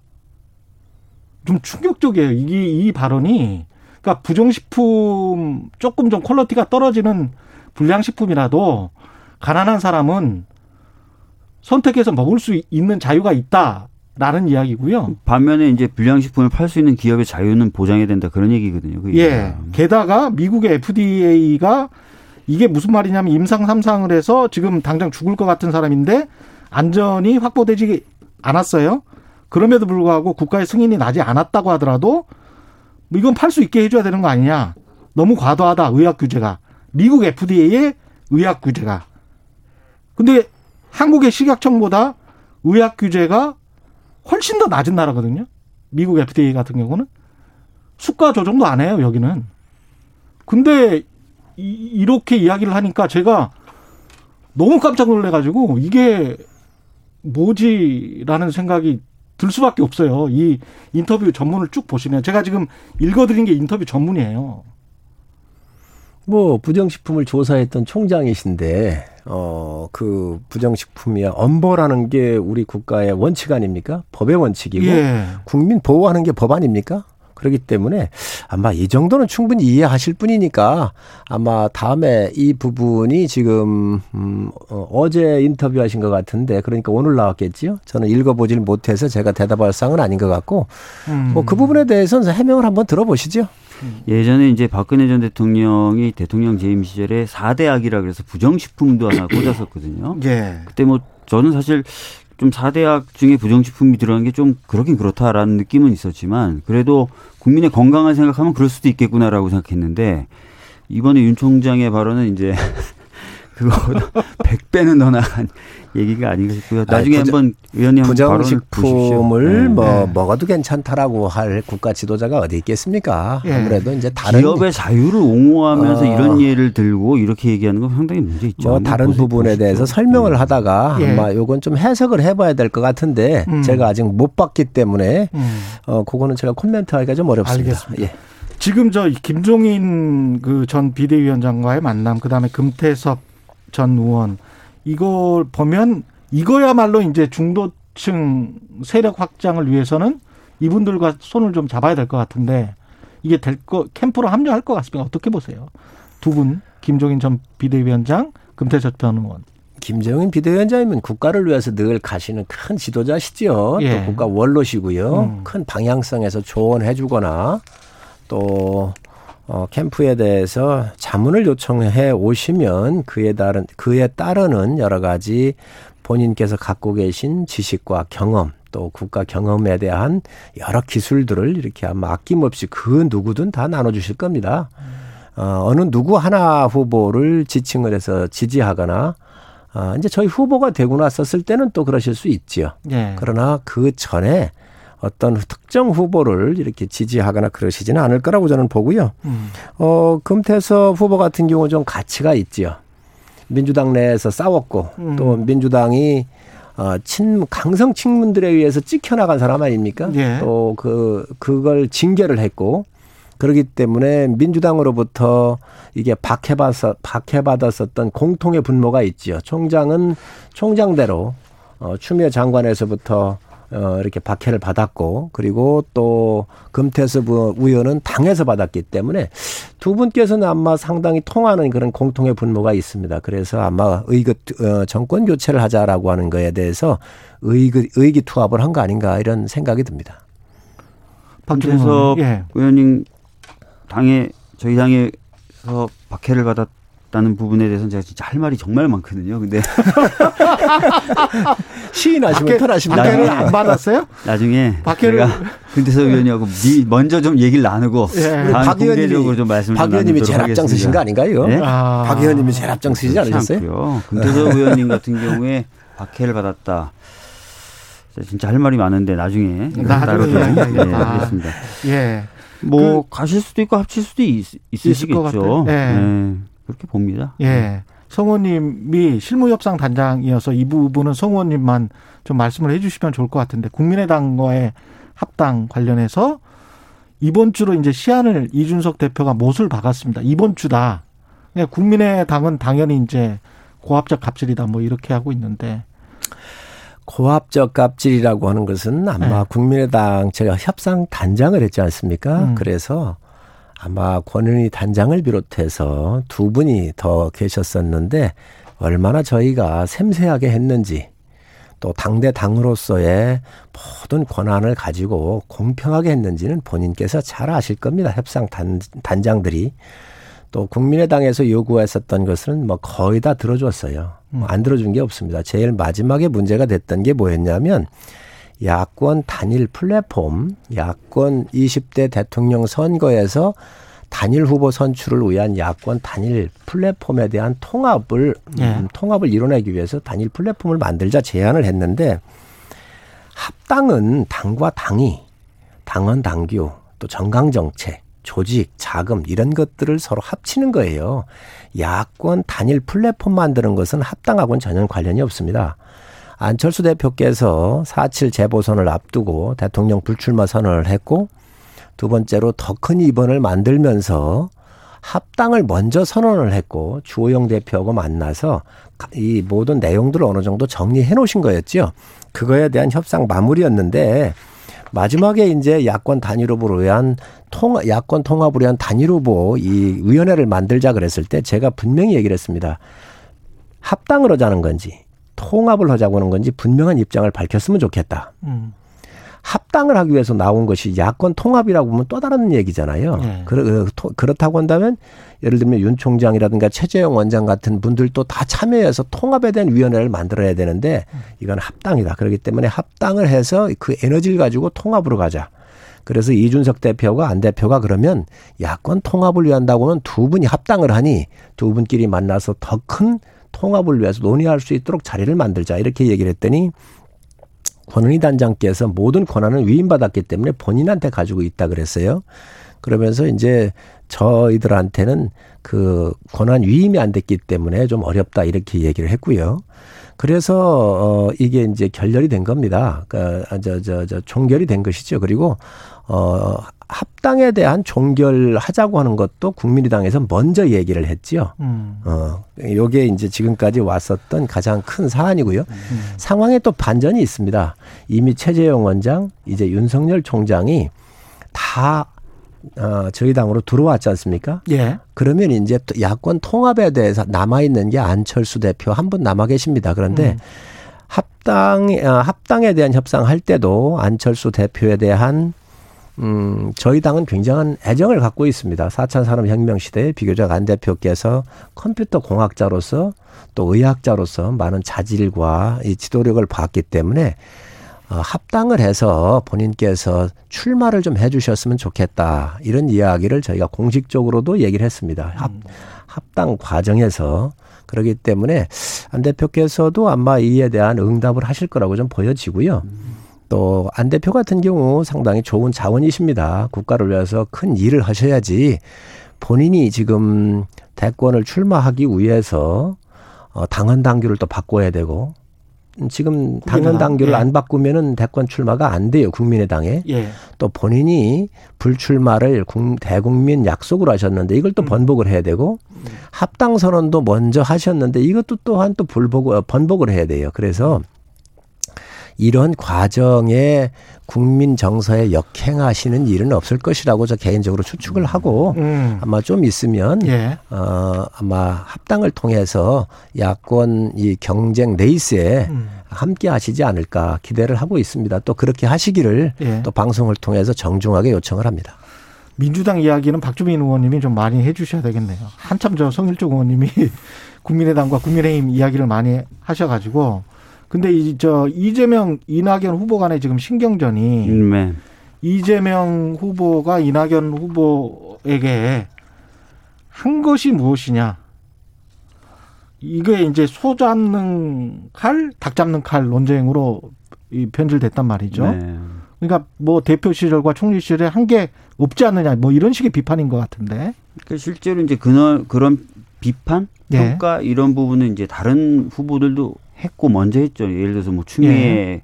후보님이 검찰 개혁이나 이런 부분에 있어서 음, 어, 이 이낙연 후보가 당 대표 시절에 한 게 없다. 음. 뭐 이런 얘기도 했었었고요. 다른 후보들도 이제 비슷한 취지의 좀 비판을 했었고. 예, 아, 그래서 이제 그런 비판 또는 평가를 한 것이고요. 거기에 대해서 이제 또 이낙연 후보는 어 뭐 그렇다면 이, 이재명 후보는 또 뭘 한 게 있냐 이렇게 얘기하다 보니까 이제 그게 이제 지사 시절에 했던 것들에 대한 비교 이런 것까지 지금 나가고 있는 것이죠. 예. 아 이게 지금 경선이랄지 이 전체적인 레이스에 국민들이 보기에 그렇게 크게 도움이 될 것 같지는 않은데요. 제가 보기에는. 그러니까 경선을 하다 보면 당연히 이제 뜨거워지죠. 예. 뜨거워지면은 여러 가지 이제 어 이야기들이 나오는데요. 음, 그런 것이 이제 순기능 차원에서는 이제 관심을 불러일으키는 면이 있는데 음. 역기능 측면에서는 방금 말씀하신 것처럼 예. 아니 뭐 저런 거 가지고 또는 뭐 저렇게까지 이렇게 예, 얘기를 그렇죠. 하는 겁니다. 그래서 예. 국민들이 전체적으로 눈살을 찌푸리게 된다면 음, 다 마이너스가 되는 것이죠. 그래서 이제 당에서는 원팀 협약식도 했고 음. 원팀 협약식 이후에 이제 지- 처음 있었던 MBN TV 토론에서는 상대적으로 어, 과거보다는 좀 덜 서로를 공격하는 모습을 좀 보이고 정책 경쟁 위주로 갔었죠. 예. 그런 기조가 좀 이어질 것이라고 봅니다. 전반적으로는. 음. 예. 이게 소 잡는 칼, 닭 잡는 칼도 그 기조 안에서의 싸움이라고 보세요? 바로 이제 그 과열된 게 식진 않겠죠. 예. 전차적으로 좀 식을 거라고 보고요. 시간이 좀 걸릴 제가 것이다. 얘기 들어보면 어느 예. 캠프나 이제 이런 식으로 좀 하는 건 별로 도움이 안 된다라고 음. 생각을 하고 있는 것 같습니다. 무능한 분들이 두 분의 싸움 같아요. 준비하고 있었다. 이거 준비하고 있었어. 네. 아까 제가 말, 말씀을 어. 드릴 때 계속 웃고 계시더라고요. 예. 준비하고 있었어. 이 멘트를. 한 분께서는 전화 점지하여 주시옵소서 이것만 계속하신 분이고 예. 한 분께서는 또 옛날 애인하고 싸우시느라고 에너지가 많이 소비되신 분인데 이제 닭 잡는 칼, 소 잡는 칼까지 나왔거든요. 예. 참 그래서 역시 여야를 막론하고 음. 어, 이 대권을 두고는 음. 뭐 넘지 않아야 될 선들을 다 넘을 수밖에 없구나. 그리고 여당이 거기에서 특히 지금 앞장을 쓰고 계시구나 하는 생각을 네. 하고 있습니다. 뭐 다- 달라질 것이고요. 그리고 네. 지금까지 했던 게 뭐 그렇게 엄청나게 막 또 혼탁하다 할 정도의 것은 아니었거든요. 예. 그래서 많이 달라질 것이고. 그런데 실적이 경쟁- 없는 건 박 의원님 맞아요. 이낙연 후보 같은 경우 총리하시면서 집값 폭등을 했잖아요. 그 다음에 탈원전, 뭐 소득주도 성장했었을 때 브레이크 한 번도 못 걸었, 못 걸었거든요. 이나 저그 다음에 이재명 지사 같은 경우는 기본소득이다. 기본소득법 국회에서 제가 제일 먼저 냈습니다. 1호로 냈잖아요, 제가. 예. 근데 앞으로 20년 뒤에 30년 뒤에 100년 뒤에 산업 사회가 어떻게 그려질지를 모르잖아요. 로봇이나 이런 것들이 우리 사회를 많이 노동을 대체할 거기 때문에 30년 뒤에 50년 뒤에 어떻게 닥칠지 모르는 이 국가에 대해서 전문가들이 모여 가지고 대통령 직속으로 미래 사회를 연구할 수 있는 기본 소득을 연구할 수 있는 위원회를 좀 만들어서 조직과 자금을 주자라고 하는 게 제 법안이에요. 근데 이거를 지금 기본소득 주겠다고 하는 것은 정말 있을 수 없는 얘기예요. 당장이 예, 아니고 미래를 국- 위해서 국가는. 예. 국가는 저소득층에 대해서 국가가 지원하고 있지요. 국가가 안 하고 있는 게 아닙니다. 그런데 이 기본소득이라고 하는 것을 끌고 나오더니 심지어 기본금융도 끌고 나왔어요. 전 들어보질 못했어요. 금융은요 가장 중요한 게 신용을 기본으로 하는 거예요. 신용. 그렇잖아요. 그런데 누구나 다 기본 금융을 쓸 수 있게 한다 그러면 신용이 왜 있습니까? 그래서 이건 무- 정말 무능한 이야기인데 이런 얘기를 막 하더라는 거예요. 한꺼번에 여러 포인트를 예, 공격하셔가지고 제가 기본 소득과 기본 금융 같은 경우는 반박을 좀 해주셔야 될 것 같아요. 그러니까 기본소득 같은 경우에 예. 이제 많은 재원이 든다. 그다음에 많은 재원에 비해서 그 효과가 제한적이다라는 말씀들을 많이 하고 계십니다. 어 그래서 이제 이재명 후보 측도 장기 계획 뭐 이렇게 지금 하고 있고 또 방금 말씀하셨던 그런 위원회 같은 것도 만들어서 전체적인 설계를 어, 해 나가겠다 이런 얘기도 하는 거고요. 기본 금융 관련돼서는 예, 기본 예. 금융에 관련돼서는 우리나라 금융이 어, 굉장히 좀 어, 없는 분들 음. 없다 보니까 또 신용이 없는 분들에게 음.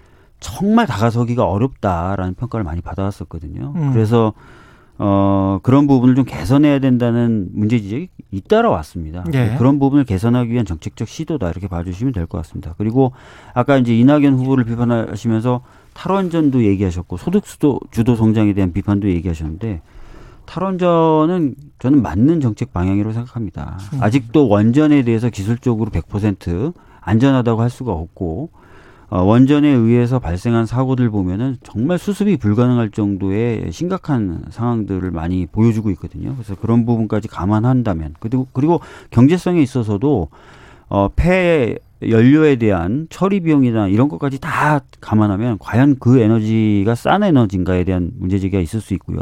소득주도 성장도 소득주도 성장에 대해서 이제 비판적으로 보시는 분들도 있지만 최근에 발표된 여러 어, 지표들을 보면은 소득주도 성장에 의해서 빈부격차, 특히 이제 소득격차가 좀 완화됐다는 것도 있고, 동시에 과연 그러면 그것이 이제 고용을 어렵게 했느냐는 비판에 대해서도 지표상으로 보면은 고용 있는 어 고용 있는 그런 어떤 어 업체의 경우에는 소득주도 성장, 어, 최저임금 인상에도 불구하고 어 괜찮아졌다라는 지표들도 많이 나오고 있습니다. 그래서 나중에 한번 정리해서 그 부분도 좀 말씀드릴 기회가 있었으면 좋겠습니다. 아. 한 2분밖에 안 남았어요? 네. 네. 기본 금융 같은 경우는 아, 누구나 다 신용을 처음부터 다 주지요. 음. 그래서 기본 금융은 이미 국가가 아, 성인이 되면 카드가 발급이 되고 어느 정도 어, 이런 것들에 대해서는 국가가 보장하고 있는 제도예요. 그런데 그런 과정에서 신용이 이제 불량이 나오잖아요. 그래서 음. 이것을 회복시키기 위해서 신용회복위원회 같은 지금은 서민금융진흥원인데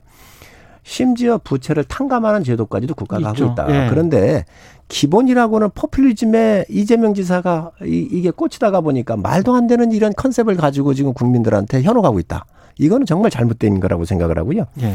우리 박주민 의원님께서 탈원전 얘기를 제가 얘기를 하니까 반박을 하셨는데 뭐또 반박에 반박할 생각은 없지만 음. 원전 사고를 난 나라가 없습니다. 일본의 후쿠시마 같은 경우는 이 해일이 넘어와서 그런 것이지 아, 운영이나 이런 거에 대해서 문제가 있는 게 아니에요. 그리고 음. 정말 앞으로 이 쓰레기 문제 같은 경우도 건식으로 태워서 30만 년간은 반감기가 300년으로 줄어들고 부피가 한 20분의 1씩 줄어드는 pyroprocessing이라고 하는 우리나라 원자력 연구원 박사들이 만들어가지고 미국에 제안을 해서 미국과 한국이 새로 공동으로 개발한 음. 이러한 신공법들이 지금 나오고 있어요. 그래서 우리가 진화하고 있고 발전하고 있는 이 과학을 우리가 버릴 수가 없다. 이게 이게 네. 바로 국민 먹거리라고 말씀드립니다. 원전 기술을 저희들이 포기하겠다거나 버리겠다고 한 적이 없어요. 예, 예. 2069년까지였나요? 2079년까지였나요? 예.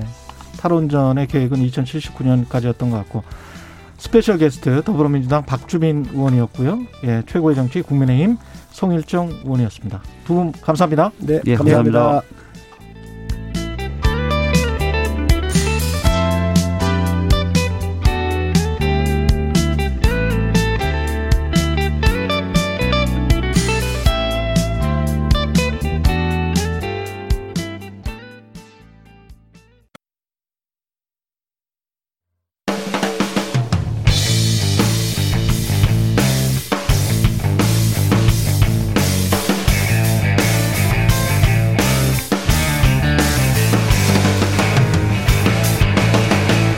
최경영의 최강 시사.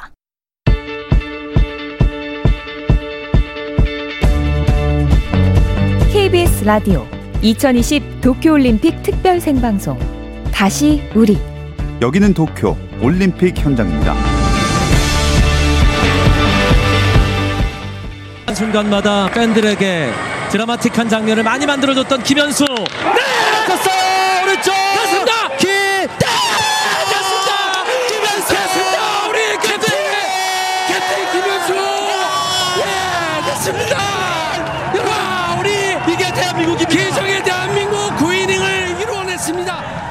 예, 됐습니다. 됐습니다. 예.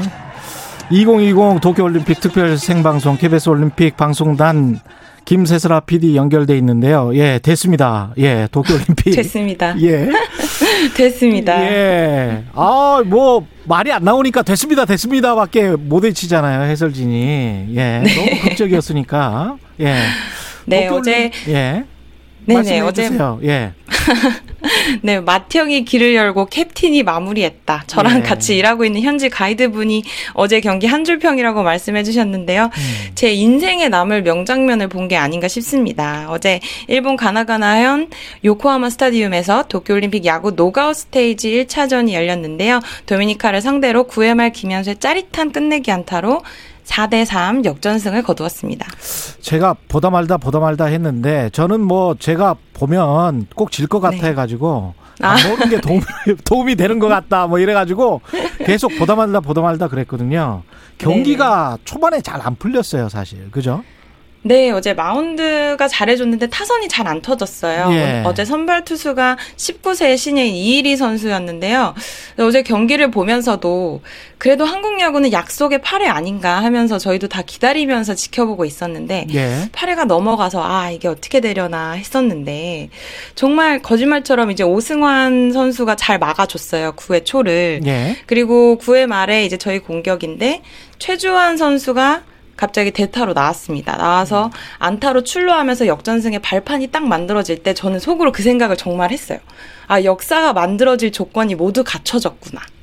그렇게 하면서 정말 우리 선수들이 이렇게 이정우 선수 출루하고 박혜민이 또 쳐주고 캐튼이 또 끝내기를 쳐주면서 멋지게 역전을 해줘서 저는 선수들한테 정말 너무 고마웠습니다. 지고 있는 상황에서 마무리 투수를 쓰는 게 쉽지 않은 일이라고 했는, 하는데 그걸 또 했고 최주환 선수를 9회 또 대타로 투입한 것도 어떻게 보면 이제 감독의 선택이잖아요. 예. 맞아요. 역전승의 계기로 평가를 받는데 김경문 감독 뭐라고 했는지 좀 듣고 싶네요. 네, 어제 경기 후에 만난 김경호 감독님 기분이 아주 좋아 보이셨습니다. 예. 취재진한테 먼저 다가와서 주먹 파이브도 해주셨어요. 아, 예. 경기 후 소감 한번 들어보시죠. 8회의 찬스를 좀 더 살렸으면 어땠을까 하는 생각이 좀 들었는데 우리가 항상 좀 8회 일이 일어났잖아요.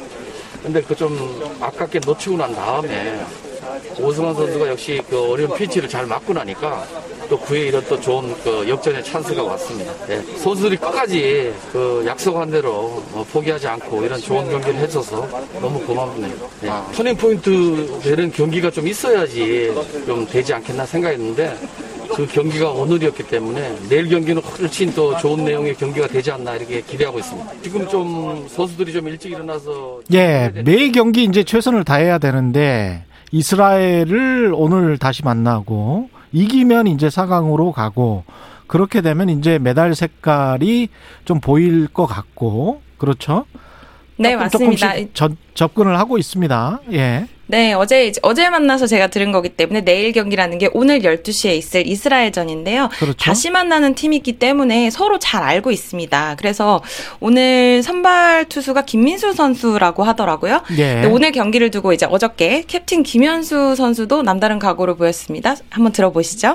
네, 일단 한번 해봤기 때문에 서로 잘 아는 분위기가 있다 보니까 좀 더 집중해야 된다고 생각을 하고 있고 또 이거는 뭐 나머지 것들은 감독님께서 뭐 주문하시는 대로 하면 된다고 생각하고 선수들은 오늘처럼 또 포기하지 않고 계속 뭉쳐 있다면 좋은 결과를 이뤄내지 않을까 생각합니다. 저희가 이렇게 어렵지만 이겼습니다. 그래서 정말 당연하고 생각하는데 뭐 다행이 아니라 이겼으니까 기분 좋게 생각하고 또 다음 경기 때도 좋은 경기 보여드릴 수 있도록 선수들과 또 똘똘 뭉쳐서 좋은 경기 할수 노력하겠습니다. 많이 응원해 주셔서 감사합니다. 예, 똘똘 뭉쳐서 한 경기 한 경기 최선을 다해야 됩니다. 이제 뭐 탈락하면 끝이니까요. 이거는 뭐 토너먼트가 아니니까 끝내기 안타, 짜릿한 끝내기 안타 쳤던 김현수 선수의 소감이었고요. 각오였습니다. 여서정 선수는 동메달을 땄는데 여씨, 여서정, KBS 영철 해설위원, 예, 네. 한국 체조계 간판 스타였던 영철 해설위원의 딸이잖아요. 예. 맞습니다. 실제로 어제 경기 중계도 하셨죠. 그래서 어제 그 여홍철 해설위원이 대견해 하시는 모습이 그대로 중계에 담겼는데요. 어제 여서정 선수가 동메달을 따면서 한국 올림픽 사상 여자 체조의 첫 메달을 안겨주었습니다. 첫 메달이었습니다. 네, 예. 여성 처음이었고요. 여홍철 해설위원이 96년 애틀란타 올림픽 같은 종목에서 메달을 딴 뒤 딱 25년 만이라고 해요. 예. 심지어 예전에 여홍철 위원이 어, 몇 년 전인지는 정확히 모르겠는데 KBS 프로그램에 출연을 해서 음. 2020년 올림픽에서 여서정 선수가 메달을 따는 것이 나의 목표다. 그래서 오. 그때 박수홍 씨가 MC를 보고 계셨는데 아, 이 영상이 나중에 성지가 됩니다. 그래서 지금 그 짤이 인터넷에서 돌아다니고 있습니다. 어, 송지가 됐겠네요. 됐죠, 됐죠. 예. 아, 너무 신기하고요. 어, 여서정 선수가 1차 시기에서 자신의 이름을 딴 여서정 기술을 구사했는데 음. 결선 출전자들의 기술 중 가장 높은 난도인 6.2의 난도, 거의 완벽한 착지로 15.333을 받았습니다. 예. 근데 2차 시기는 조금 안전하게 난도 5.4의 기술을 시도했는데요. 착지 후에 몸이 뒤로 쏠리면서 세 발자국을 물러났어요. 그게 음. 참 조금 아쉬운데 재미있는 점이 여홍철 위원도 애틀란타 올림픽에서 딱 이렇게 세 걸음 물러나서 2위가 됐다고 합니다. 그랬죠. 은메달 땄죠. 네. 예. 이렇게 올림픽 부녀 메달리스트라는 진기록을 세우게 되었습니다. 멋집니다. 육상에서도 높이뛰기 한국 신기록을 세운 우상혁 선수 참 멋져 보였습니다. 대단했습니다. 네, 요때 야구가 중계를 하고 있었거든요. 이때 예. 야구가 잘 안 풀려서 아마 육상으로 채널 돌리신 분들 분- 그런 분들도 많았던 것 같더라고요. 근데 우상혁 선수가 높이뛰기 결선에서 2m 35를 넘어서 한국 신기록을 세웠습니다. 이 높이뛰기 종목도 역도처럼 몇 미터로 빠를 높일 것인가를 두고 전략 싸움이 좀 필요하더라고요. 그래서 우상혁 선수가 처음에 2m 37에 도전했지만 1차 시기에 실패했습니다. 근데 그 후로 같은 높이를 3명이 성공하니까 빠를 2m 39로 높여서 뛰었어요. 하지만 이 높이에서 모두 빠를 건드리고 말았고요. 최종 순위 4위로 마무리했습니다. 굉장히 놀라운 성과이고 24년 동안 멈춰있던 한국 기록을 우상혁 선수가 바꿔놓았습니다. 예. 토요일 경기긴 한데 여자 배구 한일전 승리는 아직도 감동이 대단하고 계속 지금 리플레이에서 보시는 분들도 많을 것 같아요. 네, 스포츠의 세계가 참 신기한 게 어제는 좋았지만 토요일에는 사실 대한민국 스포츠 순환이라는 말이 나올 정도로 성적이 좋지 않았어요. 예. 그런데 이날 한일전을 멋지게 승리해주면서 화제가 되고 있는 것 같고요. 실제로 일본 언론에서도 굉장히 반응이 뜨겁습니다. 일본에서는 배구팀이 워낙 흰오돌이 재팬이라고 불리우면서 인기가 굉장히 많대요. 어. 그래서 우리가 축구 대표팀을 태극 전사들이라고 부르는 것처럼 일본에서는 흰오돌이 불새 일본 이렇게 부르는 애칭이 있을 정도라고 하는데요. 불새? 그래서 한일전 네 예. 불새. 그래서 한일전을 패배를 하면서 좀 아쉬워하는 목소리들도 있지만 김연경 선수가 일본 리그에서도 뛴 적이 있어서 일본인들 사이에서 굉장히 유명하고 또 인기가 많다고 합니다. 다들 한국 대표팀의 저력을 인정하는 분위기고요. 그래서 어제 경기 끝나고 김연경 선수의 소감 한번 들어보시죠. 예. 어, 정말 어, 힘든 경기 어, 한것 같고요. 오늘 경기 정말 어려울 거라고 생각을 하고 또 들어왔는데 정말 그 저희가 생각한 만큼 또 어려운 경기를 한 것 같은데 저희가 이제 한 점을 뒤처지면서 이제 서브 어, 건을 저, 저희가 갖고 있었는데 그때 당시에 선수들끼리도 절대 포기하지 말자 할 수 있다라는 얘기들을 서로 서로 주고 받았고 근데 그 말처럼 정말 저희가 이길 수 있어서 어, 정말 기적같이 어, 오늘 네, 기분이 좋습니다.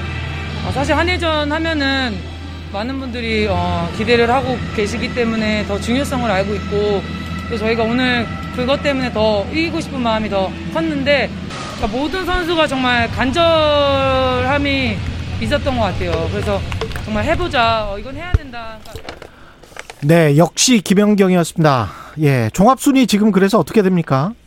네, 저희 금메달 5개, 은메달 4개, 동메달 8개로 현재 순위 8위를 기록하고 있습니다. 알겠습니다. 고맙습니다. 지금까지 김세슬아 PD였습니다. 고맙습니다. 감사합니다. KBS 일라디오 최경련의 최강시사 듣고 계신 지금 시각은 8시 40분입니다.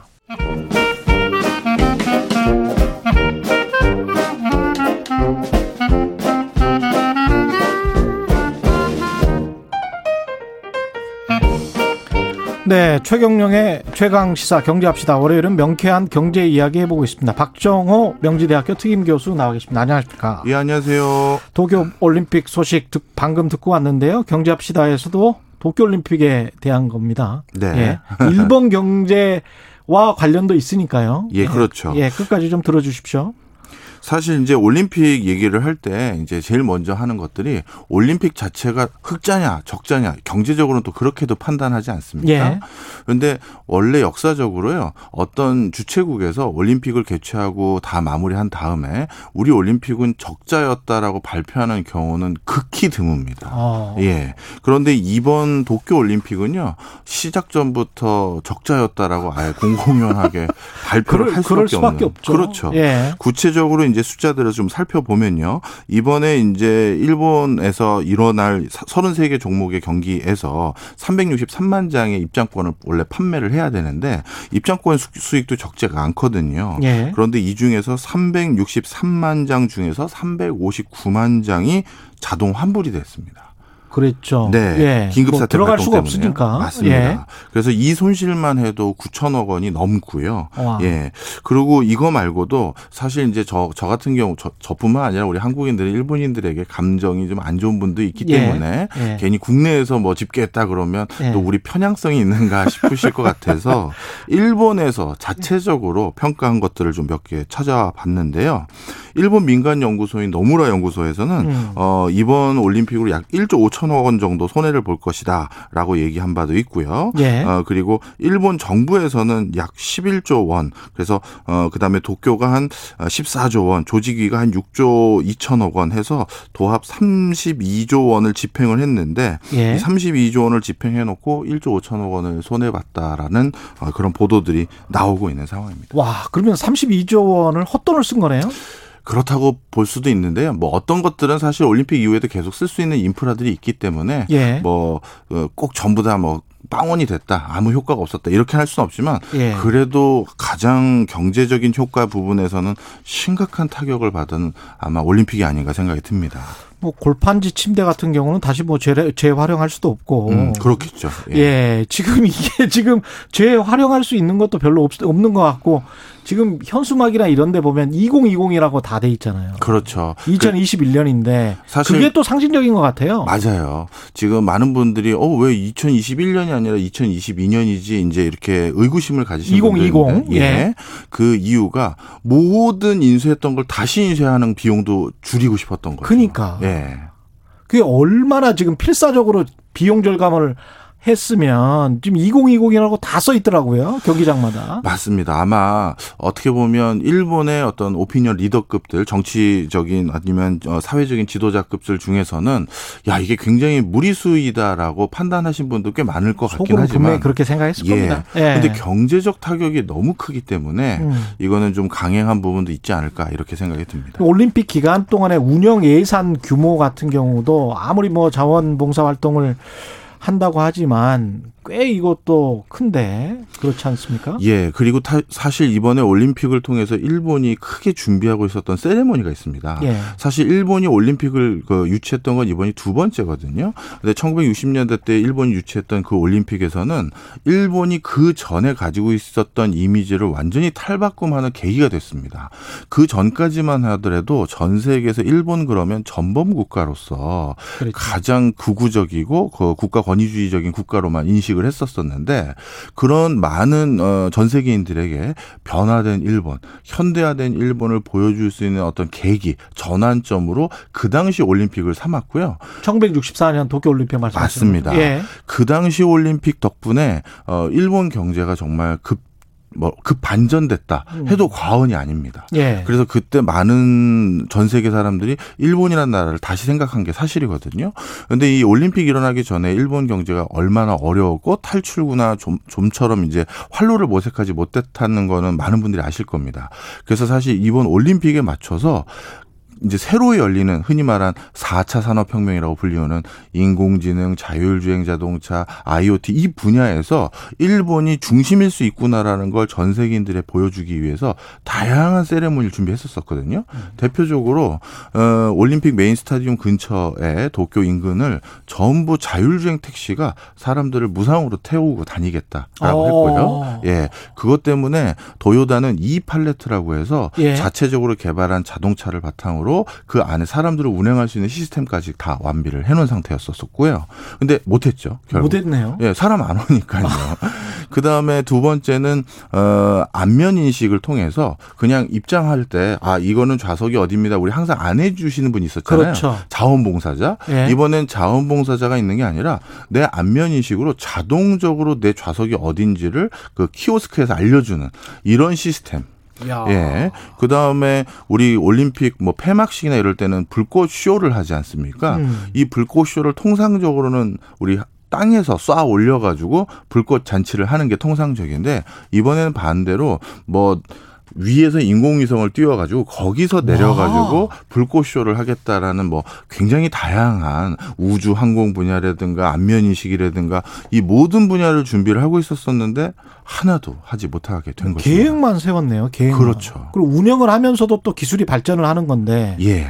그런 측면에서도 일본 입장에서는 굉장히 안타까울 것 같고 아소 일본 부총리도 저주받은 올림픽이다 뭐 이렇게 이야기를 할 정도인데 이게 이제 도쿄 올림픽 유치한 게 일본 경제 부흥을 위해서도 그랬단 말이죠. 맞습니다. 그런 거 생각해 보면 지금 일본은 좀 암울하겠습니다. 예. 특히 사실 원래 모든 올림픽에 공통점이 있는데요.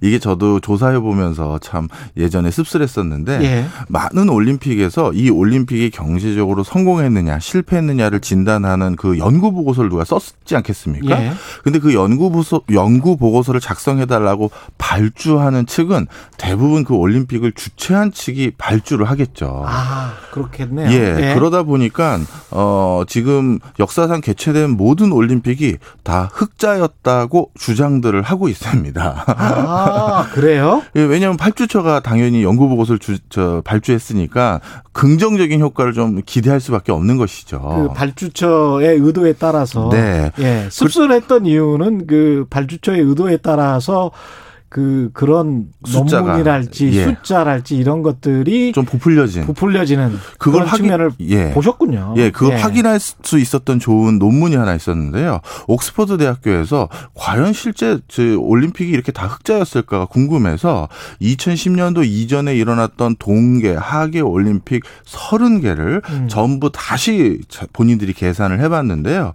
그 중에 딱 두 건을 빼고 사실 역대 올림픽도 거의 대부분 흑자, 어, 적자였 습니다. 그렇죠. 예. 예. 그런데 이번 그러면 도쿄 올림픽은 본인들이 지금 요 정도밖에 적자가 아닐 것이다라고 얘기를 하고 있지만 음. 더 많은 적자일 가능성이 높다라는 게 그냥 관련 전문가들 의견이죠. 흑자라고 계산을 하기 위해서는 세계에 우리 그 나라가 어느 정도로 TV에 비춰지고 있으니 그게 TV 광고 시간으로 생각하면 뭐 30초에 얼마니까 네. 그걸 선순환의 어떤 경제 효과로 계산하면 얼마일 것이다. 이런 게 이제 굉장히 좀 부풀려져서 계산이 되면 그렇죠. 그게 흑자가 되고 예. 홍보 효과가 이 축소돼서 계산이 되면 그러면 당연히 적자가 나올 수밖에 없겠죠. 맞습니다. 예. 그래서 이제 이번 도쿄 올림픽은 처음부터 적자라고 주장하는 이것도 최초의 올림픽이 된 것이다. 이렇게 볼 수가 있겠죠. 우리 올림픽은 어땠습니까?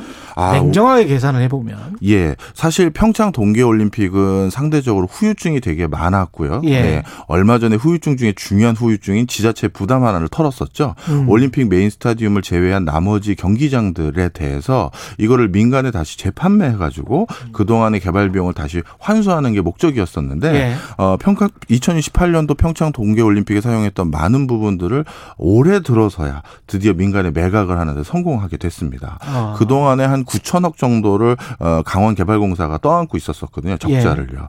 그래서 이런 부작용이 있었었고요. 음. 그렇지만 우리는 이제 털고 있으니까 다행이긴 한데 그 사이에도 몇 가지 에피소드가 있었어요.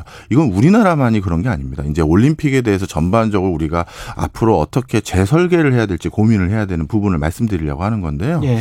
어, 전 세계적으로 올림픽이 개최됐을 때 적자가 되는 요인 중에 하나는 본인 어느 지자체가 아, 이거부터 먼저 말씀드려야겠네요. 올림픽과 월드컵을 헷갈리시면 안 돼요. 그렇죠. 네. 월드컵은 한일 월드컵, 음. 뭐 예, 브라질 월드컵.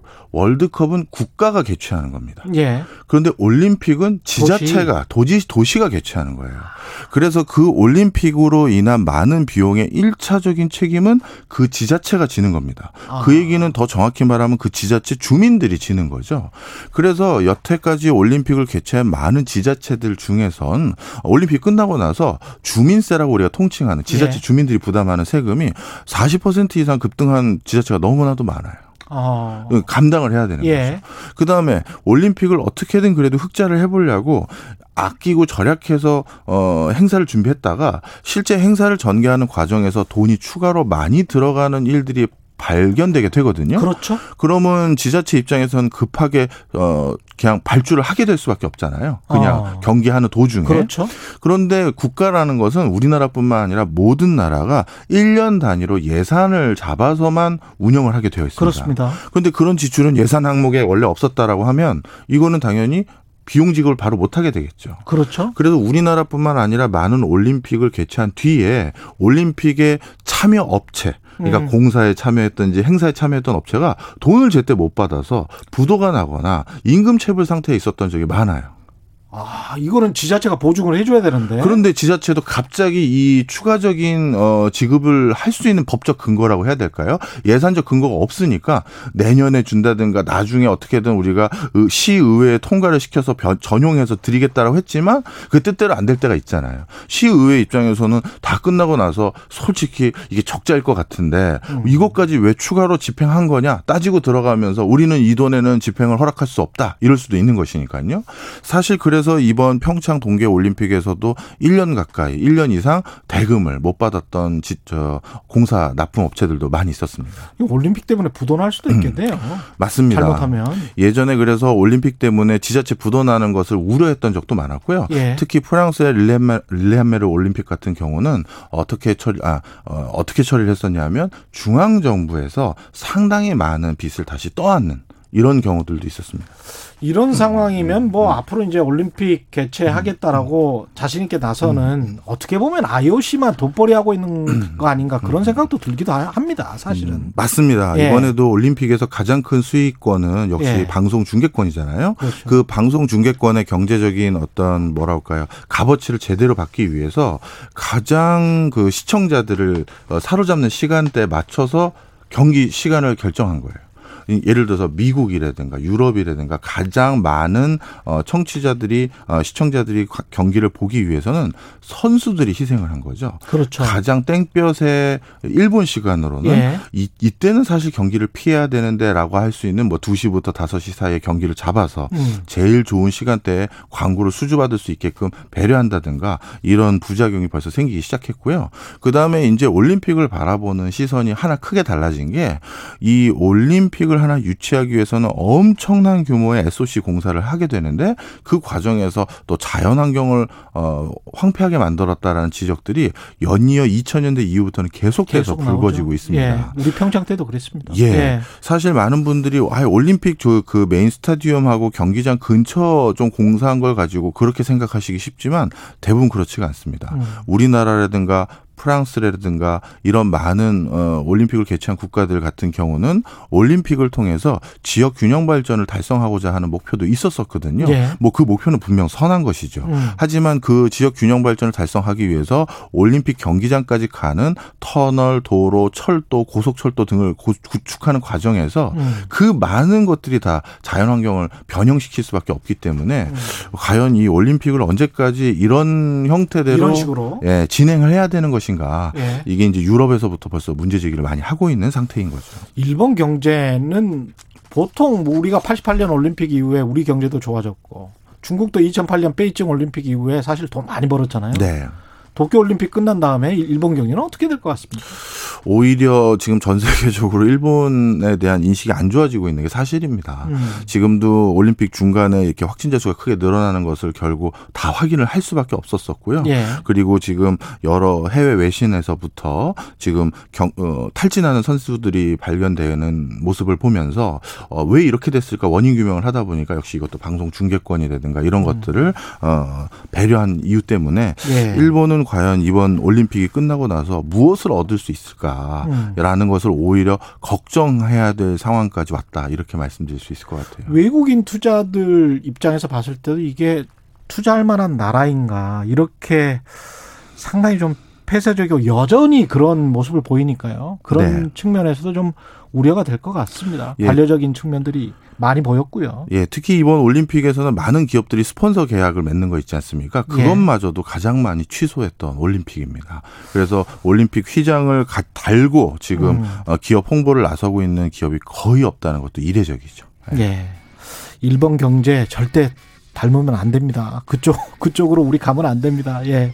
지금까지 최경련의 최강 시사 경제합시다. 박정호 명지대학교 특임 교수와 이야기 나눴습니다. 고맙습니다. 감사합니다. 예, 8월 2일 월요일 KBS 일라디오 최경련의 최강시사 오늘은 여기까지고요. 저는 KBS 최경련 기자였습니다. 내일 아침 7시 20분에 다시 돌아오겠습니다. 고맙습니다.